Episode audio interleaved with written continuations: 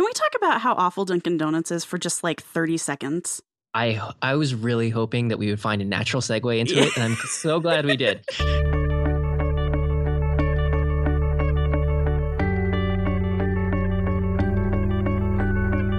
Welcome to Less Than or Equal, the podcast about pursuing equality in geekdom by celebrating the diverse and their accomplishments.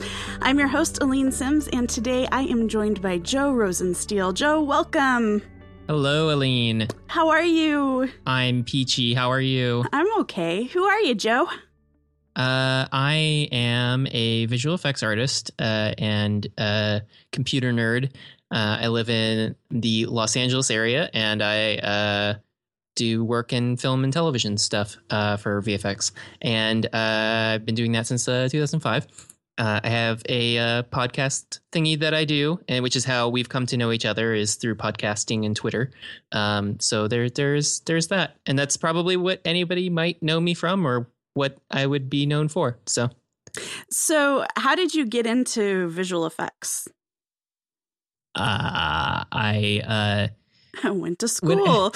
Well, yeah, this is a thing called school. And so they give you these tests, and then they give you a piece of paper at the end. But and you cry a lot. So much crying.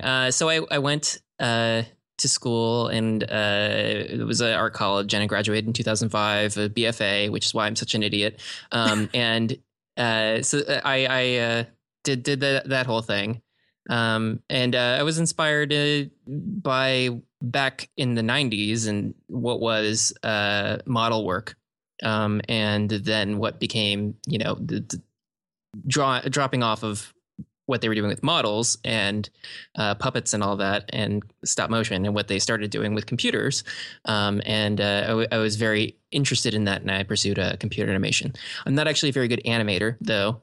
So I found that I liked a particular part of it, and I work mostly with lighting and doing compositing, where that's where you like lighting is sort of like setting up fake lights on the fake geometry that's inside the computer so that you can render it and it looks like it was lit by something, as opposed to like default GL shading.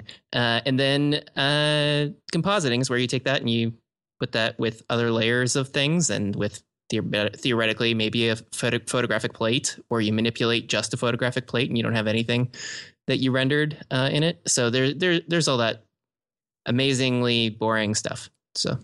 So you make fake things look real. No, sometimes I make fake things look fake too. But yeah. Mm-hmm. Mm-hmm. That's complicated. It's really complicated. It's not something that most people care about, because it's if you do what you're doing correctly, then you theoretically shouldn't really perceive much of anything most of the time. So that's fun though. Yeah. Mm-hmm. I do the thing that nobody notices in things. Yeah, that's nice.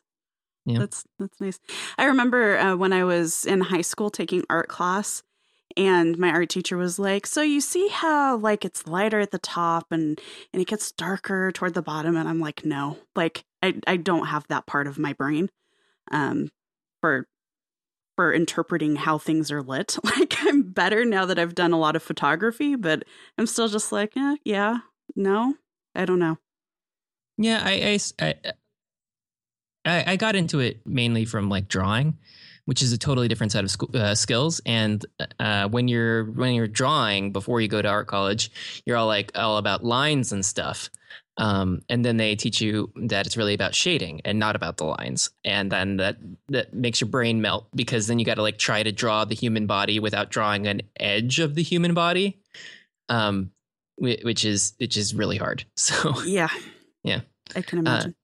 I'm not very good at figure drawing either. So get that right out there. Joseph Rosenstiel, not very good at anything except lighting.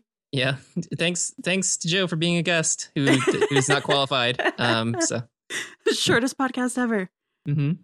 So let's talk about your podcast. I've actually talked about it a little bit on here, but what is your podcast? Oh, well, I do a podcast with Dan Sturm, who is in the Phoenix area along with you. He also doesn't really like Phoenix very much and thinks it's hot. So It is. Go figure. But we do it, and it's mostly about films. And we have a very random and inarticulate process for selecting things and then talking about them. And it's sort of rambly friends discussing movies thing, not like an actual educational experience for the most part.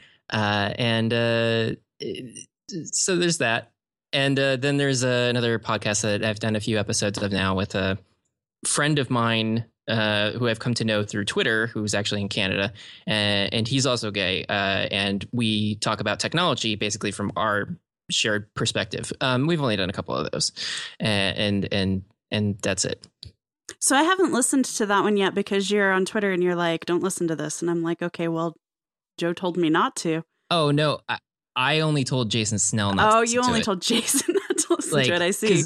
Because, you know, he's like a podcast king. And so then it was just like, please don't judge me. I am not worthy. So I only said that to him. Also, we kind of, I hum a few bars of trying to do the Incomparable theme song at the beginning of the first episode. So I was like, please don't listen to it. Because I don't think that's good.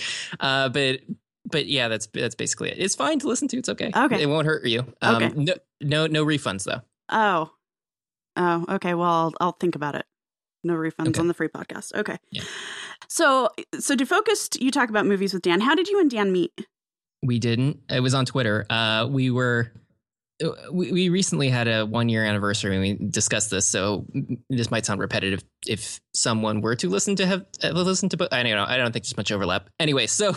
The story is we were both following Merlin Mann and we're noticing each other's in the comments and stuff, talking about things like tweeting things. And then we're just like, oh, hey, you do visual effects stuff, too. And oh, you do visual effects stuff, too. Oh, you're mostly telling unfunny jokes. Oh, you're mostly telling unfunny jokes. And so we collaborated and then it was like, you know, BSing on Twitter for like a year. And then it was we were just like, we were in both of us happened to be in a particular period of less than stellar employment. And we were just like, let's start up something. And so we started up we started a few iterations of trying to start a podcast. And then we actually had a podcast. And that was a big achievement over the previous efforts of not having one. And attempting to have one.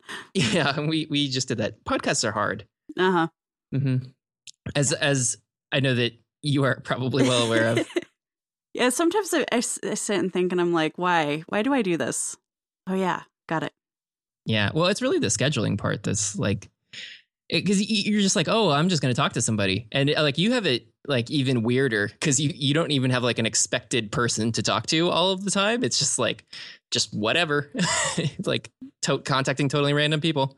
Yeah. And for a while it was not easy. Well, that's still not easy, but it was like super not easy in the beginning because I'm like, I'm going to start a podcast about diversity. And everyone was like, yeah, no, I'm not going to come talk to you about that. I was like, okay, cool. I don't know what I'm going to do. Yeah. Well, I mean, I applaud and admire the fact that you started it because I look at issues around diversity. I'm like, it seems like I would do that badly. So I'm really happy that you do it well. So there's that. Well, thank you.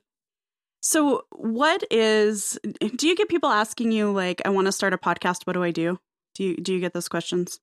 Oh, like so seldom. Cause I think if you listen to me at all, then you're probably pretty well aware that I'm not actually an expert on anything. So you should probably go listen to Jason Snell or Mike Hurley or somebody else talk about how, you know, to start a podcasting empire. Cause I have two podcasts now that I don't get paid for. So yeah, they're magnificent hobbies.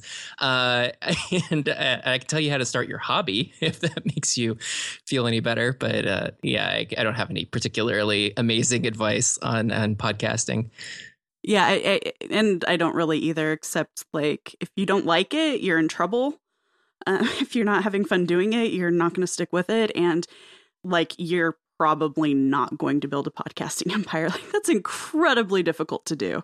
Yeah, I am in awe of doing that. But it is one of those things that's very easy to sit on the sidelines and go, oh, it's just people talking on Skype. And like, I could do that. Like, I could push a couple buttons. Like, what's so hard about this? And it's like, I don't know. People are hard.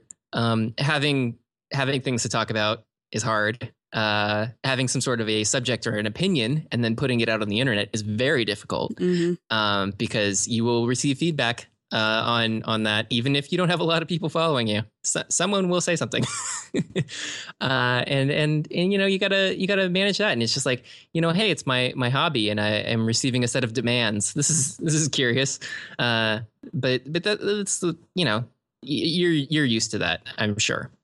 You know, I don't get a lot of feedback. Oh, which is right.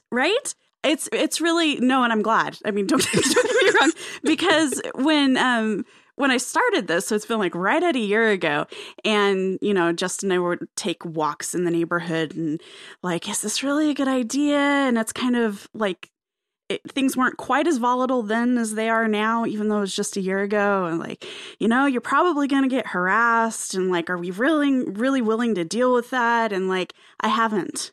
And I'm incredibly grateful. Don't get me wrong, but it's actually surprised me quite a bit that the majority of the feedback I get is positive or like constructive. You know, people aren't attacking me, which is shocking. Oh, well, I didn't mean to make it sound like I was being attacked or that you were being attacked. I just meant, you know, you do get feedback. I do get feedback. Yeah. No, I guess. Like, I think of it, and I'm always ready. Like, I'm always waiting for that to happen. So you're like, bring it on. And you open up the big gates to face the horde outside, and then there's nothing. No, like, it's more like, oh, God, please no. Please don't let that happen. Yeah. Although I've got that talk with Brianna Wu that's supposed to hit the internet sometimes. We'll see what happens after that. Am I supposed to be scared? Should I batten down my hatches? No, I don't think so. Okay, just checking. I wasn't sure what the danger level was at. Like, are we at DEF CON like 4 for this, or like what's going on? Oh, I always forget how DEF CON works. Is it the high number that's good, and then the low number is the bad? Yep. Okay, yeah. No, we're at like 4 3/4. It's not bad. Oh, because it's like a Harry Potter DEF CON. It's like, yeah. Maybe not quite. Yeah, like everyone's depressed because the Dementors are coming, and it's like life. I meant more like in between two things, and then you like go walk through into the imaginary land. Okay, that too. Yeah, the imaginary land of horrible internet abuse. Just isn't that imaginary? No, it's not really. Honestly, so there's that thing. There's the internet. Thing. So, where was I going? You said so. I know.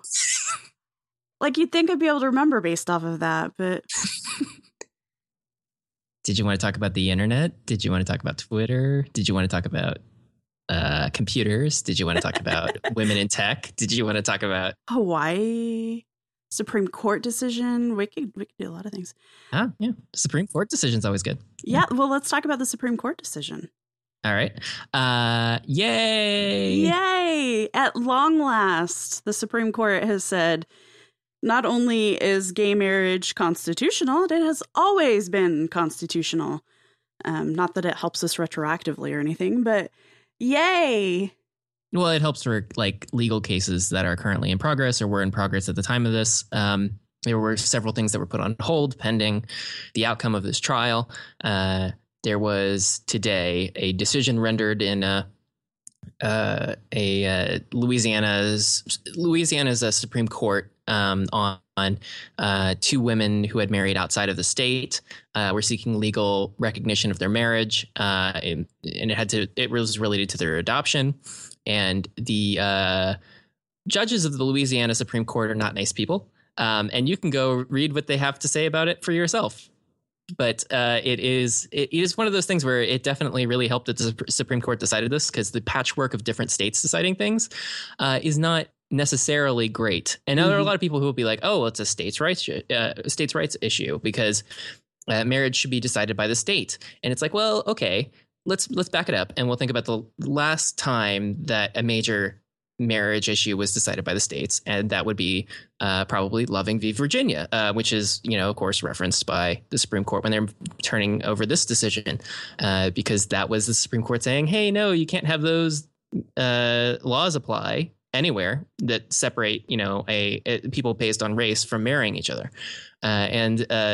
So, you know, if someone is like, oh, well, it should just be a states' rights issue, and that's what I really support, that's why I don't like the Supreme Court decision, then just pose them the question and be like, do you really want to, like, go back on this other thing? Or are you saying these are two separate things for some reason?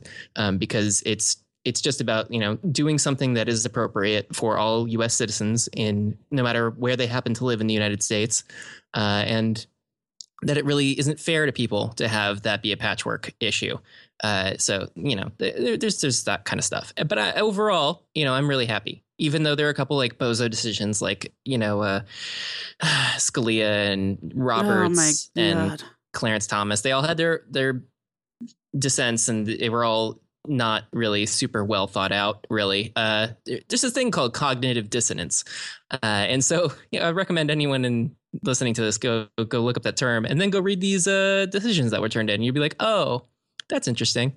Because another thing you'll see is like, oh, this is legislating from the bench. Like, you know, these in the Louisiana Supreme Court justices when they were turning over their decision today, that they were was it Jeanette something? I can't remember her name. She was like, oh, well, this is terrible, because I have to recognize this thing. And it's bad because these unelected lawyers are deciding this for everyone else. And 4 unelected lawyers decided this. And it's like, well, it's like, it's kind of like putting it in a weird like set of terms there, because you know, you can't be like, this is, you know, all about states' rights and how the Constitution is originally intended. And then you're like, well, Supreme Court justices should really be elected officials, because that's like that's a little more fundamental of an issue in terms of like the Constitution, because they shouldn't be elected because they're not a legislative body. And that when you elect judges, you have all kinds of weird things happen, and you can go look up that stuff. Or just look at like the Senate and House and like what happens there. Yeah, because it is exactly the same set of issues, because they have to answer to what their constituency wants. And so they'll say or do or render verdicts that will yield outcomes that get them elected. Mm-hmm. So you can't just be like, oh, these terrible unelected officials like looming over us, turning down these things, like we don't need to recognize this. Like in Kentucky, there was a county clerk who ignored a couple that was seeking to get married after this decision was turned over. They were in the office waiting there. Other people cut in line in front of them, and they were accepted. And then finally, they agreed to talk to the two gay people, the two gay men, and the clerk, a woman in this particular case, said that she wasn't going to marry them. She wasn't going to marry anybody. Like, no marriages were going to be conducted that day. It wasn't just going to happen. And so they had to sit there through this like really passive aggressive BS-y abuse in Kentucky over this stuff. And, you know, it's that kind of like authority of like, we don't need to do this. This isn't an elected decision. This isn't like real stuff. This isn't what the people want. And it's like, you know, that's all malarkey, because there are multiple branches of government. This is a branch. It did its thing. Like, grow up. Right. Like that's it. Yeah. It's been really interesting for me, as, you know, a cisgendered straight person. 'Cause I've had friends, Facebook is kind of a cesspool. Like, I think most people acknowledge that, but like, you know, these people I grew up with in really conservative Colorado, and all I said was like, yes, and posted a link to an article, and I got so many messages, and I'm just like, you know, too bad, like too bad word bad. Like, I like how you're saving yourself work of editing that later. I know it's for Justin. It's all for my husband, because love. But but I had a friend who was like, well, why did you and your husband get married? Because you know, it's not for the children. You didn't, you know, get married to reproduce or anything. And I'm like, well, we kind of liked each other and there were like legal protections. And he's like, oh. Yeah. And I no, there is a huge problem between, you know, the notion that marriage is about producing children and the notion that marriage is about people loving each other and a bond. Now people will be like, oh, well, it affords you special legal rights in certain situations because it's about those children. It's like, well, that's not necessarily true. Like visitation rights in a hospital. That's not about children. That's about, you know, your spouse coming in and making a decision. Mm-hmm. And so there's, you know, the legal rights, like living wills and stuff. It's like, there's so much stuff that goes into this that has nothing to do with actually having children. And so it makes total sense for anyone really to want to get married. And that when people belittle it by saying that it's really about children, then like that's the real point of it. It's like, well, no, not really. And that's not just a Christian argument. I've heard the same argument made, you know, from atheists, where I mean, there are homophobic atheists, there are homophobic anybody. Like it doesn't have any like special requirement that you be like a fundamentalist Christian in order to be a horrible person. But you know, I say fundamentalist because I mean there are so many Christian people who are completely on board with same-sex marriage, and the Episcopal Church is going to be conducting same-sex marriages, and so it's like you can't really say Christianity. That makes I went off on a bit of a tangent, but you can't really say like one thing or the other. It's like, you know, there is a civil institution. There are reasons that it exists. It is for protections that are not just about children. And in the cases where it is about children, then those protections should also apply if those couples choose to have kids, either through surrogacy or through adoption. Like it's loving homes and people who love them and children who will go on and grow up and be better in the world. It's all good stuff. But you know, there are protections for those that aren't involved in that process as well. And it's awesome. You know, I'm so happy. Mm-hmm. I really am. And, you know, part of it really hits home for me because I have a complex situation. I have a former couple who I am very close to, and they lost their daughter to cancer. But I saw, you know, I saw the struggle that they were going through is, you know, like whose insurance is she on, and deals with the hospital because, oh, she has two moms. Like, and even it was just bizarre. So I'm happy that one, hopefully with same gender marriage being legal, people are going to see this more. So it's not like weird, because it needs to stop being weird for people for, you know, whatever reason it's weird. But I'm sorry to hear about your friends, by the way. It was hard. Like, I mean, that's really terrible. Yeah, it was, she would have been 17 last month. So it kind of sucked. It really sucked. But you know, just watching my friends try to navigate that with, you know, I don't think they hit a whole lot of problems. And Phoenix is fortunately progressive enough that they didn't have issues like with who was the doctor telling things to and that kind of thing. But I've heard of it happening. And I'm just glad that we're getting to a point where things like that aren't going to be a big deal anymore. Yeah. Oh, and I hope that. Yeah, I'm sorry for their loss, and I hope that they didn't have to struggle much with all of the extra stuff that shouldn't really be dealt with by anyone. It is an extra concern to have to deal with that. So I'm sorry to hear that. Yeah, it's, you know, it's been several years, but she was a cool kid too. But anyway, so I completely derailed us with that story. But yes, I'm extremely, extremely happy to see this happening. And I'm kind of glad as backwards as Arizona can be, like same gender marriage was legal in Arizona before it hit the Supreme Court. And I was like, well, we got one thing right. Just the one, but we got one thing right. Yeah, I mean, it's also a complex, like in terms of how different states were enacting different things. Mm-hmm. Like in some states it was legislative, in other states it was through a court process. The only, I think this is still true unless something happened in another country that I'm unfamiliar with, but the only one to actually do it by popular vote was Ireland.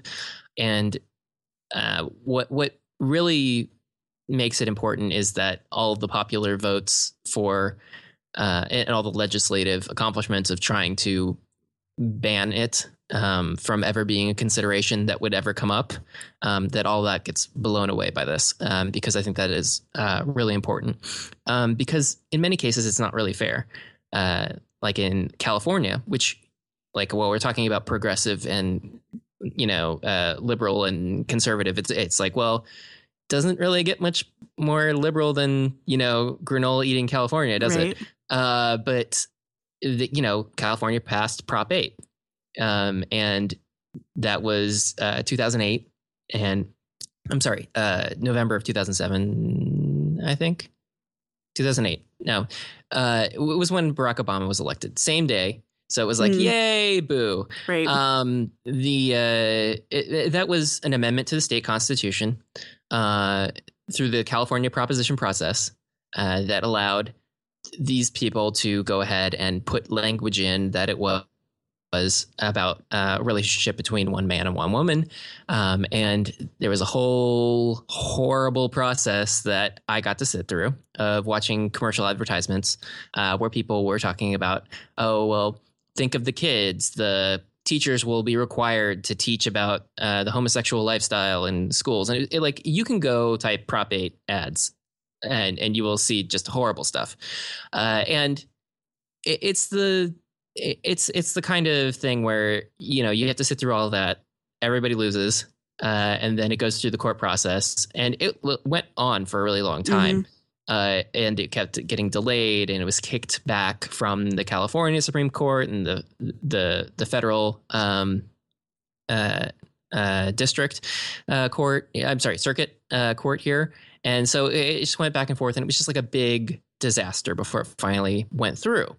And in that case, it's like, well, it really is not so much an issue of like you know, and like you're saying with Arizona, it's like, do we really want this stuff just like up in the air forever between all these different states just coming up with different things? And like, you know, if it is legal in some place and then all of a sudden they decide to like make a constitutional amendment about it, then what happens to those people? Mm. What happens if there's a misinterpretation and some people get married? What happens? Because there was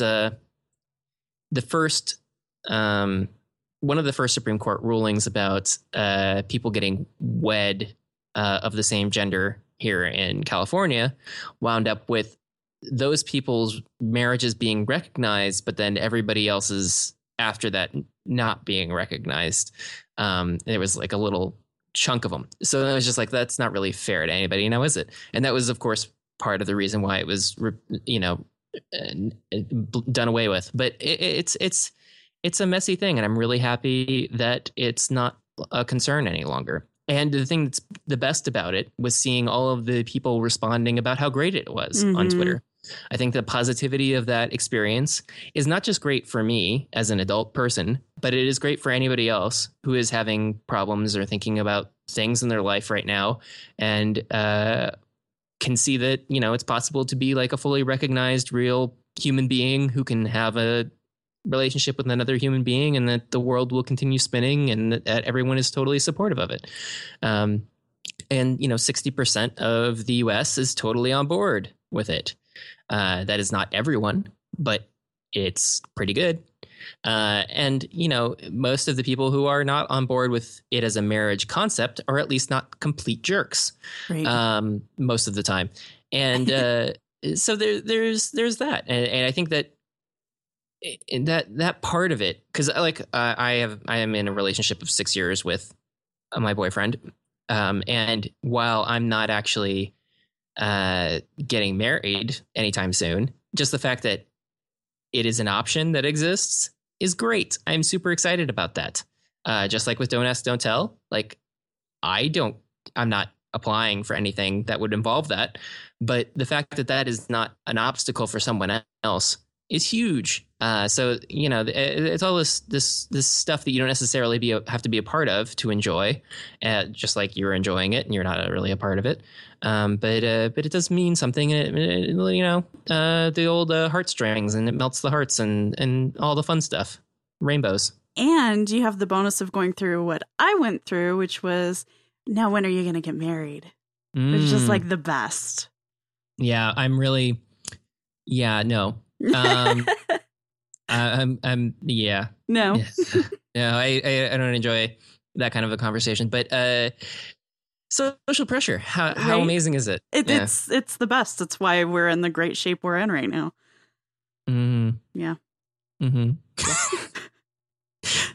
No, and so one thing that was interesting to me was, like, you know, I did the thing where I changed my avatar to like a rainbow avatar and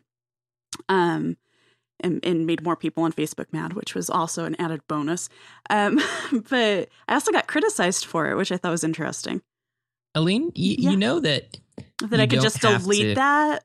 Yeah, you don't have to be on Facebook. Yeah. It is not. Like, I'm not on, like, I theoretically have a Facebook account. Technically. I am not engaged with it.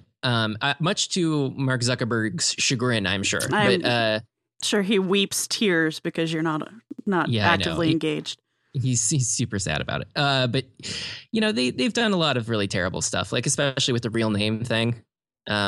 So, yeah, I don't really feel I need to participate in their social environment of mostly conservative people commenting on news stories that I don't care about. So there we go. It's mostly family.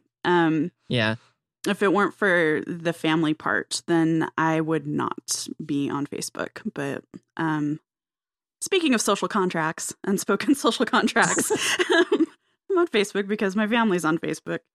That is why I just don't flat out delete it, because theoretically they can see that I'm there, that I just don't participate. And then I'd be like, oh, well, I'm busy. And right. It's just like I haven't signed on in like forever. I'm doing Hollywood things.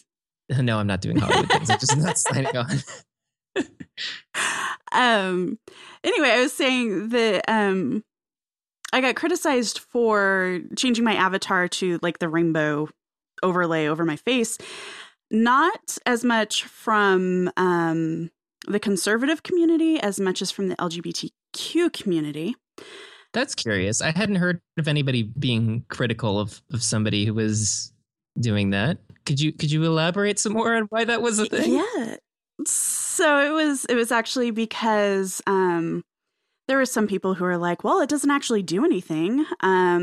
There was also some talk of, which I understand is completely valid, that, you know, that there is a lot of focus on the lesbian, gay, trans issues in the LGBTQ community, but but bi people or gender nonconforming people are kind of being erased or left out of discussions.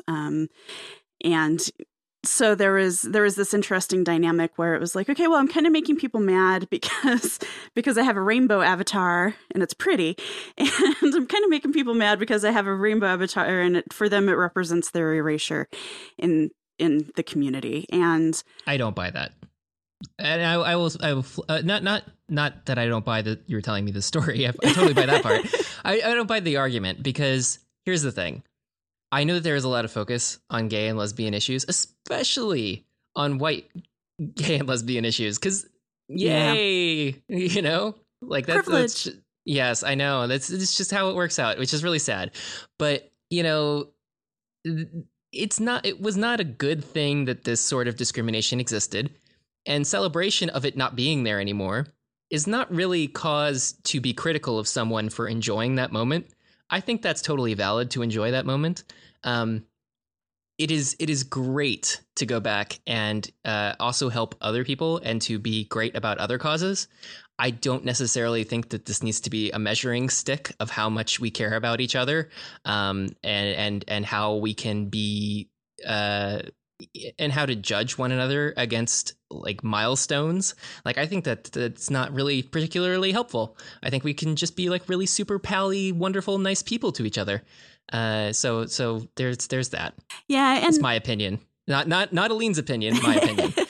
Well, and I left it up, for those reasons, because one, I'd realized by people, like when people got really mad at me for posting my support, I was like, I have done a really poor job of apparently, like, even though I've posted about like, ooh, gay rights are good, like people were like really surprised. So I was kind of like, all right, I'm just going to let y'all know that this is where I stand. Like, this is a very easy visual cue for you to at least know what my ideology is on this. And then, like, secondly, I am working to make things better. So I can do this. I'm not that other people can't. And like, thirdly, yeah, there are still issues, and I'm still going to champion for those issues, but this was a really big deal. So I left it up until I created my avatar with my crown emoji, and now that's my new avatar. And now you're pro-monarchy. I am. But here's the thing. It's like, I didn't even put up a rainbow avatar. I was super happy still. It doesn't right. mean anything. But, if you're following me on Twitter, I think you figured it out. I celebrated this past week a nice little vacation. And so I had a picture of my boyfriend and I up. So, there's that, too. It doesn't necessarily need to be a rainbow, but whatever. Like, you're out in the world doing your stuff. And I think it is worthy of celebrating when something nice happens. And we shouldn't just all constantly be mired in misery. It's the American way, Joe.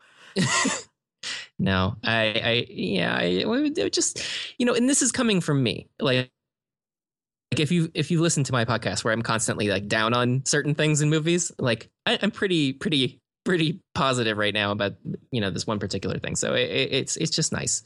That's nice. Not to say that there is not more that can be done with every issue on the planet. But I don't think it's called for to be critical of somebody for celebrating for like a hot minute, because it's not like I said, you didn't change this over to a rainbow flag podcast. This is not exclusively about gay people. There are so many issues that you discuss on here, so I think it is completely acceptable. Well, thank you. Well, I'm glad, because I'm sure you needed my validation. I do. I always. I'm just like always. Has Joe favorited my tweet yet? Has Joe favorited my tweet yet? Because Joe said this is okay. Yes. Well, I mean, I favorite lots of tweets. But even if you think about it, like on the podcast that you run with that's about equality. I was nagging you to like have like some gay people on, not necessarily. So I was like, come on the show, Joe. Yeah. And because, I mean, there was oh, God, his name is escaping me right now. Thomas. Yes. And cheerleader Thomas. Amazing. It was a very interesting story. I can't believe he's not on Twitter. Like, get on Twitter, Thomas. What are you doing, Thomas? I'm in touch with him. I can tell him. No, it's okay. I don't want to ruin his world by Twitter. Cause that's true. That's what Twitter does. Ruins worlds. Brings people together with rainbow avatars and then ruins worlds. Yeah. So. Yeah. Well, and it was a valid point. And I kind of do this. So Ken Gagne of Polygamer Podcast, for those of you who are new to the show, he does his podcast is also kind of in the same vein as this one. It's gaming focused, whereas I'm more, have a more broad like, if you think you're a geek, come on the show. But, he and I talked about how sometimes it feels like we play diversity bingo. It's like, okay, so I've had this type of person on and this type of person on and that type of person on. And, okay, I haven't had a lot of gay men on. I've had quite a few transgender women. I have not had a transgender man on. Like, and I'm constantly doing this this like weird diversity roll call in my head. And it feels kind of odd sometimes. Yeah, well, I can understand how that is. And that is often a criticism that is leveled against sort of progressive causes is like, oh, well, what are you going to do? Make everybody happy? And it's like, well, maybe. If I'm lucky. Just cool your jets. Yeah, we'll try to make as many people as happy as possible. And I think that you do a bang up job on your podcast personally.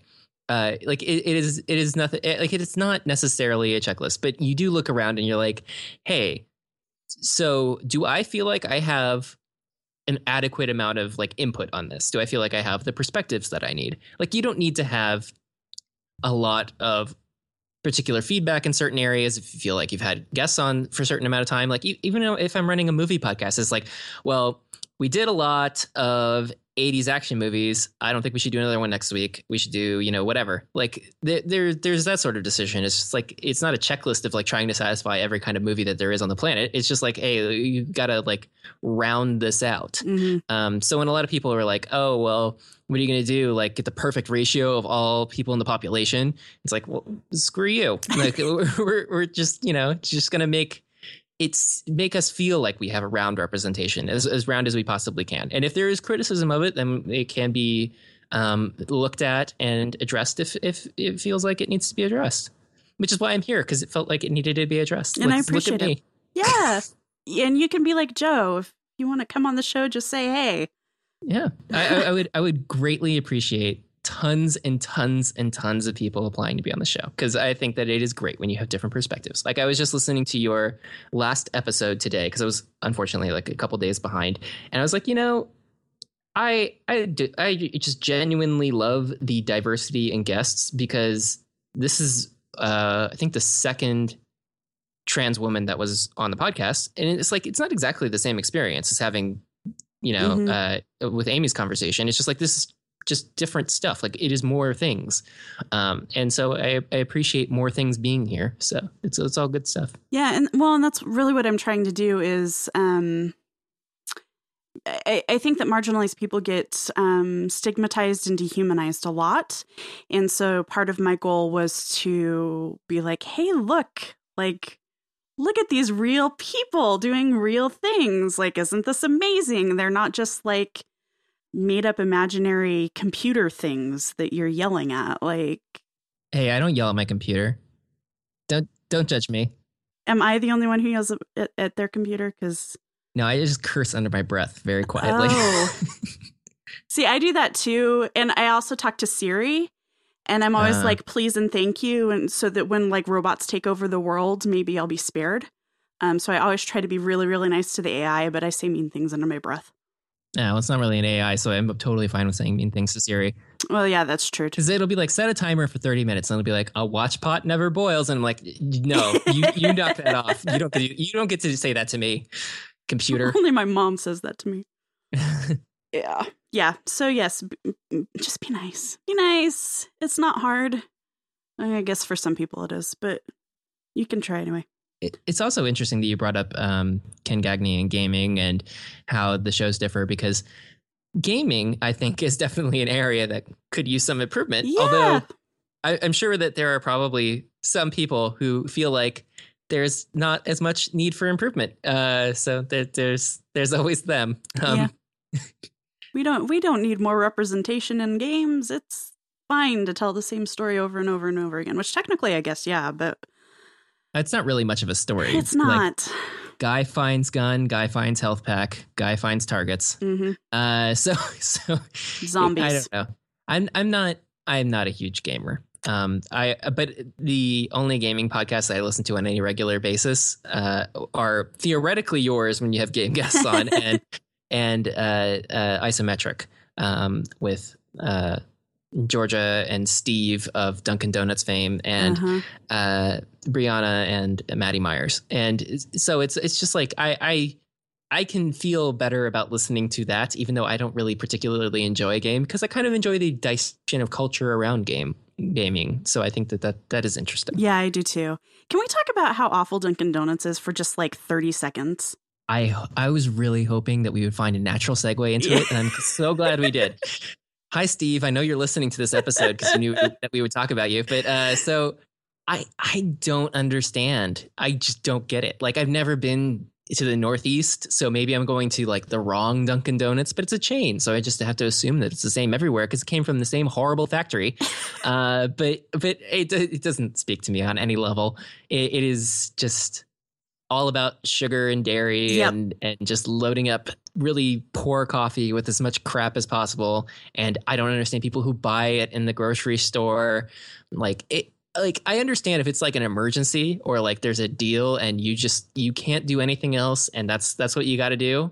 That's fine. I understand. Like you're in an airport. Go for it. Right. Go for it. There's no other alternative. You're not going to die. I don't really like judge you as a person. But if you're like, oh man, that's the best coffee on earth, then I'm just kind of like, cocking my head to the side. I'm like, are you really sure about that? Right. I'm judging you. I'm actively judging you right now. Yeah, because while this is a podcast about acceptance and all different kinds of points of view, I'm going to clearly not draw the line here. Yeah. I don't get it. And it's not like a snobby thing. Like I'll have Starbucks too, but at least everyone can agree Starbucks isn't really that good. It's just sort of the disagreement over how great Dunkin' Donuts is. That's the part that just boggles my mind. It all tastes like sugary burning. Like that's it. Yeah. I love you, Steve. I'm so sorry. Yes. Sorry, Steve. You knew it was coming. We warned you on Twitter. We did warn him on Twitter. Poor guy. Mm-hmm. I love talking to Steve. I do Steve too. Is the best. And everybody who's like, oh, well, Steve's just some cisgendered straight white man who, complains on the internet sometimes about Nintendo. It's just like, nope, just follow Steve. Steve is great. He's very entertaining. Yeah. Well, and he is insightful, and one of the things I respect the most about him is he admits when he's wrong. That's something I've had to work really hard to do in my life, and I've seen Steve Rudley do that a couple of times. And yeah, Steve is wonderful. Steve is one of my favorite people, and I know a lot of awesome people. So we've said too many nice things about Steve now. This is all going to go to his head. I know, and his ears are probably burning too. Like, what is going on? No. So yeah, we talked about Dunkin' Donuts. We did say we were going to talk about mac and cheese, but Casey does not listen to Less Than or Equal, so no. I don't know if we can adequately even do it justice. No, I mean, I think that's more one of those things that Steve just wanted us to weigh in on. Mm-hmm. I don't really have a super strong opinion on it. When I was a kid, and I did kid things, like sure, Kraft dinner, which I would call Kraft macaroni and cheese, but other people call Kraft dinner, and they're really upset about it if you call it Kraft macaroni and cheese. Canadians. Yes. Well, I don't really particularly care for it. I find it gritty and soupy and weird, and I don't particularly enjoy the shape of the pasta. So, oh my gosh! But Velveeta shells and cheese, I will probably eat like once every couple months or so, because I find it oddly pleasant in its horrible salty plasticness. And again, this is just like Dunkin' Donuts, where I can acknowledge this is not a good thing. So this is not like some sort of deep denial about how it's a great thing. Like, no, it's just not a good thing at all. Right. But this sort of conversation is usually what you can expect to find me involved in, like on our movie podcast. It was the shame burrito thing, where you should need something and then you do it anyways, and then you feel bad about it after. So that's just life. Yep. Like that's how you gotta roll with it. You gotta eat your Velveeta shells and cheese sometimes. Yeah. So I go to one MLB game a year. When the Rockies play the Diamondbacks, my mom comes down. We go see the Rockies game. And so this weekend, are those the team names? Those are the team names. Yeah. Okay. Is this football? Oh, you and Justin will get along famously. He was like, so are they using clubs out there, or like do they get par? Like, I don't understand what's going on. But he did get a macaroni and cheese hot dog at the stadium, which looked awful. Yeah. Oh my God. You avoid the glutens, right? I do. Yes. I get sick if I eat the glutens. Yeah, so you probably did not take a bite of that. I did not partake, but it did look like Kraft Blue Box. Ew. Yeah. On top of a hot dog? On top of a hot dog. It's so runny. Yeah. Like, I don't, you just, like, completely sogify the bun. Yeah, it did not look good. Justin deemed it edible. which I think is kind of like an iffy determination, but you know, what can you do? Yeah. The only stadium concession that I can remember eating recently was about 3 or 4 years ago. My sister's boyfriend, who is now her husband, came to visit with my sister and decided that we were all going to go watch a Dodgers game, which is the first and only time I've been to a Dodgers game in Los Angeles, even though I've been here for 10 years. And so we went to go to this thing, and it happened to be free Dodger Dog Day. And we all thought, oh, let's just take advantage of this. Oh, no, sorry. It wasn't free. It was $1. And so I was like, what is a Dodger Dog? A Dodger Dog. I'm so glad you asked. your listeners are going to definitely want to know this. A Dodger Dog is apparently some sort of famous in certain circles hot dog product. Okay. It is a kind of hot dog in that it is exactly like a hot dog. Mm-hmm. And it is just sort of kind of longish. And then it comes in a bun, and it's sort of like skinny and pink and flaccid. So I bet you haven't had anybody say flaccid on this podcast. I think you're the first person to say flaccid. Good job. Yes. I don't even have to beep it out. This is it's not a bad word. It's not. It's just a horrible word to hear. Flaccid. No, so you get these Dodger dogs, and they're long, skinny, pink, horrible things on white, smushy buns. And so you eat it, which not a innuendo, but then you eat this thing, and you're like, oh, well, you know, that wasn't super filling, but it was pretty okay for $1. I'll go get another one. Oh no. And then very quickly you find that you're in the situation of, I've eaten too many of these. These are horrible for me. I'm going to die now. I will curl up into a little ball and I will die. And so that is the Dodger promise, I guess. Wow. That's amazing. Ugh. Yeah. Baseball. Ugh. What are you going to do? Watch the teams play. Don't eat the food. Just go watch the teams play. No. With my co-host, who you live near, we frequently talk about the Arizona teams, what they have available in their concession stands, because apparently it is a thing now where sports teams are sort of outdoing themselves on like what kind of horrible things they can manufacture. Obviously. Especially if they can include like branded tie-ins. And there were some particularly terrible things that the Diamondbacks are producing. Is it the Diamondbacks? I think the team is colloquially referred to as the D-backs. Yes. I find that abhorrent, and I didn't believe it was actually true. And then I was in Arizona for like a weekend last year for Memorial Day.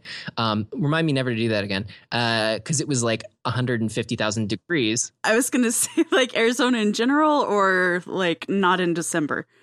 Oh, I would rather go in like a colder month. Because it was so hot, and it was at this area where there wasn't. Well, I guess most of it doesn't have trees, but this area particularly devoid of trees. And so I was complaining about it, and I saw the infomercial, and I was like, "Oh, I can't believe this is actually the team name." And we were talking about it, and then. Since then, we've sent back and forth different things that they've had available on their menu, which are not appropriate. Just all kinds of horrible food. So I encourage your audience to go enjoy looking at that stuff. And it's just it's a lot of fun to make fun of horrible food that brands can invent for not very good reasons. Mm-hmm. But especially with sodium content. So go have fun with that, world. Or eat a tablespoon of salt and you'll be fine. Yeah. So we're getting close to an hour. I have a question for you. Okay. You have to know this question's coming, but you might not see it. When are you going to talk about The Princess Bride on Defocused? I totally saw this question coming. And the answer is, I'm not sure. It's something where it's like, it would be cool to do that. And then it's just like, keep slightly pushing it out, just slightly out of just a little bit further away, just every now and then, just a little bit further. And it mostly happens whenever you ask me. When we do it. No, I'm not doing it to be mean or anything. I just want like the perfect time to come, because people who pay attention to the lists of things that we talk about, it's just like, this is totally random. There is sort of like a method to the madness in that it's just whatever our mood happens to be at the time, and that what we can plan for and arrange and stuff. Because unlike your podcast, we don't manage guests very well because we record at really, really late hours and under strange conditions. So we're not social creatures, but we're nerds. Yeah. So I do eventually want to do it under the appropriate circumstances, where it will receive the maximum amount of attention. Because the last thing I want to do is to do a subpar Princess Bride episode, and then you listen to it and you're like, "That was it? I waited a whole year for that. I waited 2 years for that. I waited 3 years." I'm looking at my watch here. It's been a year. Mm-hmm. Yeah. Yeah. Well, I just want you to know. That's an interesting watch that you have. That you have on your. On your Apple Watch, you have a complication. Right, that's like, right. I wrote my own. Focused cycles. Yeah. Yeah, I wrote my own. It's been this many days since there has not been a Princess Bride episode of DeFocused. Like, anyway. But I want you to know that I have another movie picked out. Once you do the Princess Bride, I've got another one I'm going to start begging you about. Oh. Just so you know. Okay. Which one is that? Shall I? Dare I ask? I don't know if I want to tell you. I don't even know if it's one you'd like. Like, I kind of take it on faith that you like The Princess Bride because everybody is required to like The Princess Bride. It's just like part of being a citizen of Earth. But My Cousin Vinny is my next one that I'm going to start begging you about. I like My Cousin Vinny. Okay, good. I own it on DVD. Me too. Mm-hmm. Yeah.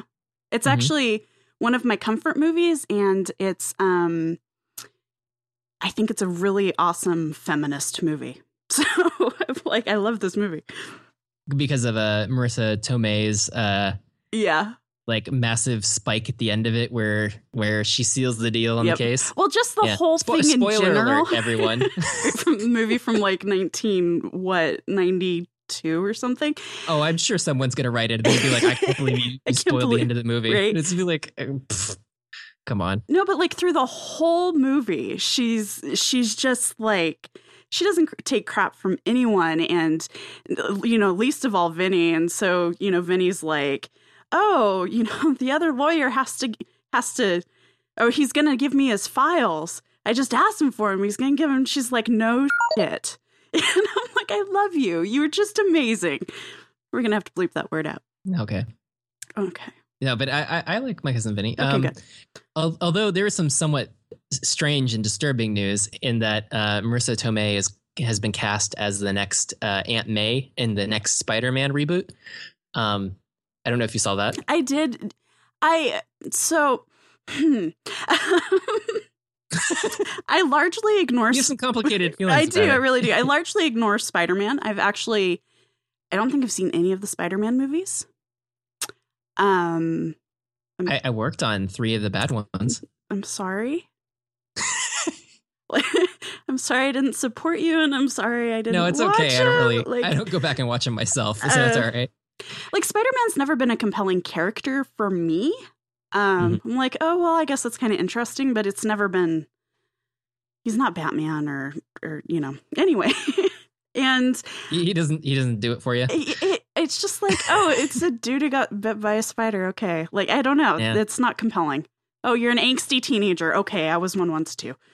He's not particularly compelling for me either. And I should probably identify with the character more than other people, but it's just something about like, if you spend like all of 2 minutes looking at his character history, you're just like, this makes no sense. Like, I can't identify with like the whole life. It's like being rebooted and secret identities and people being dead and back alive and dead again and back alive and clones. Oh God, don't send in the clones. And so, you know, it's not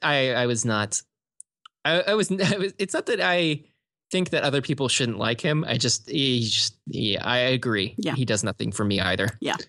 And so, and then there's the whole like Hollywood, what counts as like an older woman type thing, because Marissa Tomei, I mean, she's not in her 20s anymore, but she's definitely not what I think of when I think of Aunt May. And so like I kind of have those feelings too, and it's just kind of this complicated ball of ick, I guess, for me anyway. Yeah, no, I'm right there with you, especially if you like start to plot out the decreasing age of Aunt May over each of these 3 reboots. By the time they get to the 4th reboot, she's going to be 38. And then the reboot after that shall be 10. And then the reboot after that shall be -4. So I don't know. It's going to be really hard. It's going to be really hard to do this. But like you can't even get a zygote to do that. It's just nothing. Yeah. Yeah. No, someone on the internet, Dr. Drang, I don't know if you're familiar with his tweets. I am. He's a very old cranky man. And so whom I also love to follow. I have a thing for cranky people. And so, he commented on it and he's like, oh, I can't believe, Hollywood would cast somebody so young for this. And I replied, don't worry, they'll compensate it by casting an 88-year-old man to be Uncle Ben. Because of the age difference, because Hollywood age differences are appalling. Well, I was going to say hilarious in the abstract. Like the fact that people live through it as a society is not good, but the fact that you can actually look at this and be like, so people think that this is acceptable. Like as not just the studios making it, but the audience totally buys it. They're like, okay, so here's our 48-year-old leading man and his 22-year-old girlfriend in the movie. And it's like, okay, not creepy or weird at all, guys. Yeah. Yeah, you can tell who casts. Yeah. Well, I mean, that's because the men run everything. Yep. They direct, they run all the studios, they run everything. Even when women get ahead, it's not always worked out super well all of the time. Like if you look at like compensation of women in these films, they wind up usually making less than men make. And if you look at, let's say, not to badmouth a former employer, who I had no interaction with the actual side of the studio that managed money or stars or anything. I had nothing to do with that. But if you paid attention to the news, then I'm sure everybody else saw that there were some gaps in what people were paid that were revealed by the Sony hack, which was terrible. Mm-hmm. Not that the gaps were revealed was terrible. The Sony hack was terrible. My social security's on the internet. I hate that. So when this happened, there was this sort of a little bit of a shock because a woman was running this side of things and was aware of this. And when she was challenged about this at a speaking event that happened, she, Amy Pascal said, women need to demand more. They need to know to go get more. And that's sort of a catch-22 because it's like, well, if they don't know they're secretly not being paid as well as their male co-stars, then how are they supposed to fix that? Yeah. And then you as the female person in charge of this is just like, well, are you okay with that? Because you seem pretty okay with that. And that's a little uncomfortable. Mm-hmm. So I don't know. Hollywood is a cesspool. So just in general, so I'm not really like picking out like a winner here where I'm like, you did a great job, right. But, it's a mess. And there was recently, of course, like a big acceptance speech thing. It's just like, oh, this is, women everywhere need to be recognized. And of course, this was also sort of a response to happening around the same time as revelations about payments and stuff. And, there's a great gif of Meryl Streep just like pointing at the stage and shouting. And it's like, it's women are not treated well, especially older women in Hollywood, and especially not selected for roles where they have much power or authority. Yep. Mm-hmm. Preach it. Yeah, it's awful. Wouldn't it be amazing if I could get like Gina Davis on here? I'm just gonna daydream about that for a second. that would be pretty good. That would be amazing. Or I mean, I'll settle, air quote settle, for Meryl Streep. I'll take one for the team. You stoop down to her level. Oh my god. No, lost in this conversation, of course, is people who are not white, and people Absolutely. Who are, not straight, and, all that, everything. Yep. Like we have a long way to go. Yeah. When we talk about in games, people complain about white privilege and the demands that these audiences have. Like if you look at people who talk about films on the internet, if you go to some of those horrible film sites, it'll be kind of the same kind of conversations that are happening where it's just like, oh, I can't believe they cast so-and-so. They're not hot enough to play this person. And it's just like, yeah, that's a really gross opinion you have there, person on the internet. I don't really think that you know what you're talking about. So thanks. Yeah. Oh, Hollywood. Yeah. Ugh. I'm glad we fixed it by having this conversation. Totally. I feel like it's super fixed now. It will be. Yeah. I mean, tomorrow. I mean, these things take time, but I think tomorrow, like before this even airs, it's all just going to be solved. It's going to be like equal pay. No more sleazy comments. Ugh. Anyway. All right, Joe. Anything else you wanted to talk about today? No, just that I would once again encourage people of different lifestyles and different backgrounds and, you know, all kinds of differences that maybe you should write into Aline and see if maybe that you might be qualified to be on this thing, because I'm an idiot and I was on it. So yeah, it would be good to have a bunch of different opinions on here. I think literally the email was like, you need to have more gay guys on. And I was like, OK, when do you want to come on? And like that was about it. Yeah. So yeah, it's not difficult if you want to come on the show. It's a really, really, really low high bar. It's the high-low bar. It's the high-low bar. Yes. Okay. Mm-hmm. So, Joe, if people want to listen to one of your podcasts or follow your Not Funny Twitter account, as you put it, where can they find it?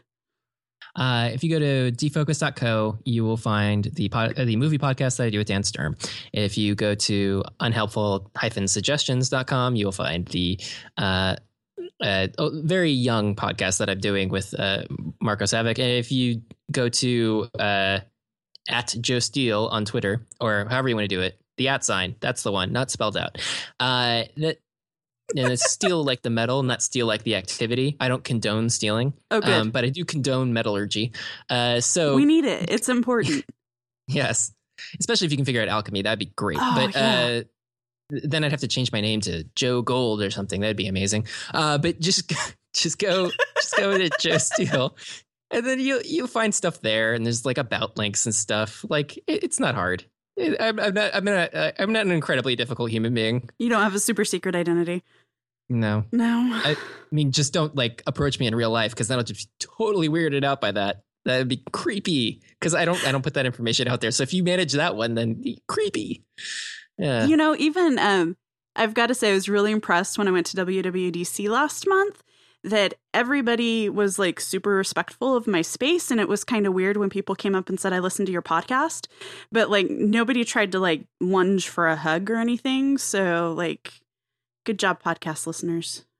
I'm glad you brought up WWDC, because I was so incredibly jealous that you went, because I'm not even going to hide it. I'm not going to say like, oh, good for you. I was just like, I wish I could go. No, but I was real, and theoretically I could have just driven up there and like gone through the things, but I had a friend in town and I had work and I just could not leave. Ugh, friends are the worst.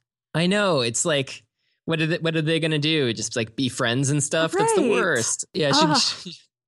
But maybe next year or something. But I was so jealous when I was seeing all the stuff that coming out of there and all the other podcasters. And I'm just like, it's basically a podcasting convention.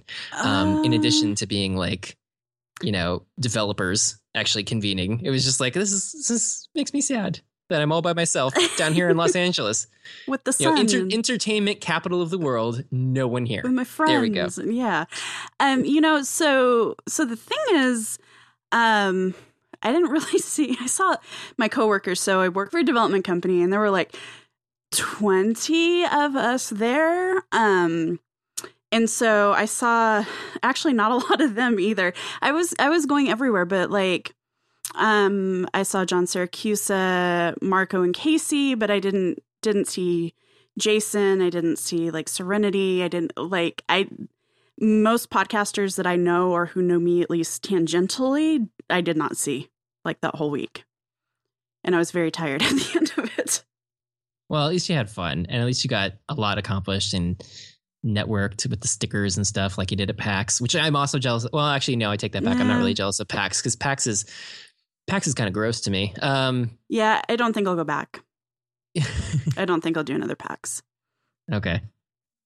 I'm sorry. In February, I might change my mind, but I just. I mean, it was good. It was good to go. It was good to spend time with Steve. And like we my husband and I stayed the night with Ken one night, and, you know, it was really good to see those people and get a chance to spend time with them. But I think I'd rather just go to Boston for a couple of days outside of PAX and spend time with them than go to the event. Okay. Yeah, you should go so that way you have enough time to tour all of Steve's favorite Dunkin' Donuts. I don't know if there's enough time to do that. You can ask him which ones make his breakfast sandwiches correctly, and then he can run down the list. He can take me, and I cannot eat them because I don't eat gluten, but I can see and appreciate their brilliance. Yes. Well, you should verify that they're correctly made. That's what you really should do. Yeah. It's just look at them and assess and just like actually do some objective measurements and be like, is this really correctly made? Right. And find that out. Because I think the audience would really want to know that. And I'm sure they would totally crowdfund a trip so that you could look at breakfast sandwiches. Because it's super important to equality. It is. Somehow. Because breakfast is fundamental meal of the day. And there's no equality without breakfast. Anyway, you can find the show on Twitter at Less Than or Equal. If you have feedback, suggestions for guests, or would like to be a guest, do what Joe says. Please go to lessthanequal.com and fill out the contact form. If you have a few minutes, I'd really appreciate it if you could leave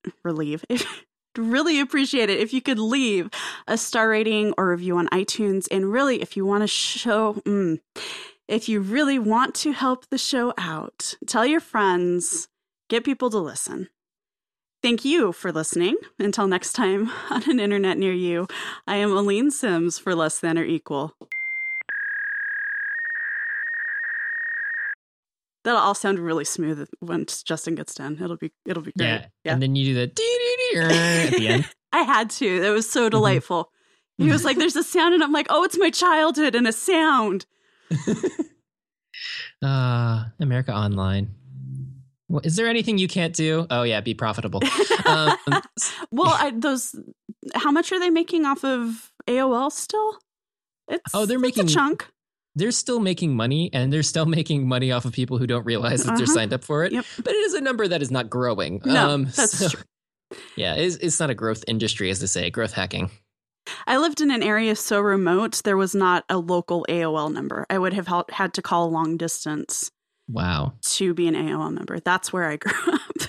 So who did you have to call? Was it like a Net Zero or something? We had a local ISP. Okay. They were not great, but they were the ISP. So that's what we used. Yeah. No, I still remember my mom came home one day with a Supra Express, that's Supra, not Super, Supra Express 33.6 modem with an ADB port because we had a Mac, and it would plug into the back of that. And it was a serial port, same looking thing. It was like a little cylinder thing, and so it plugs into the back, and you hook up the phone line. And she installed a second phone line just for this. And I remember, yeah, because that way we could actually have calls. And we could have faxes, or we could have, internet. And let's just say not a lot of faxes were being sent or received, but we had the internet. So that was great. And it was one of those things where initially it starts off really well, and you realize that you're like part of the world and you can get on the internet and do stuff.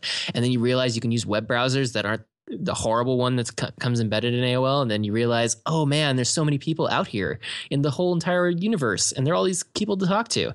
And that's something we didn't talk about on the episode. It's just like, basically the internet is huge because it influences so many things about like the way the society will grow and change. And all of these people with different opinions and different ideas get to meet and talk and argue, mostly argue. And then dox each other and just become friends. The people who live in isolated or remote areas can be exposed to ideas that they wouldn't otherwise be exposed to, or meet people that they otherwise wouldn't meet, like meet air quotes on the internet, have people to talk to about issues in their lives.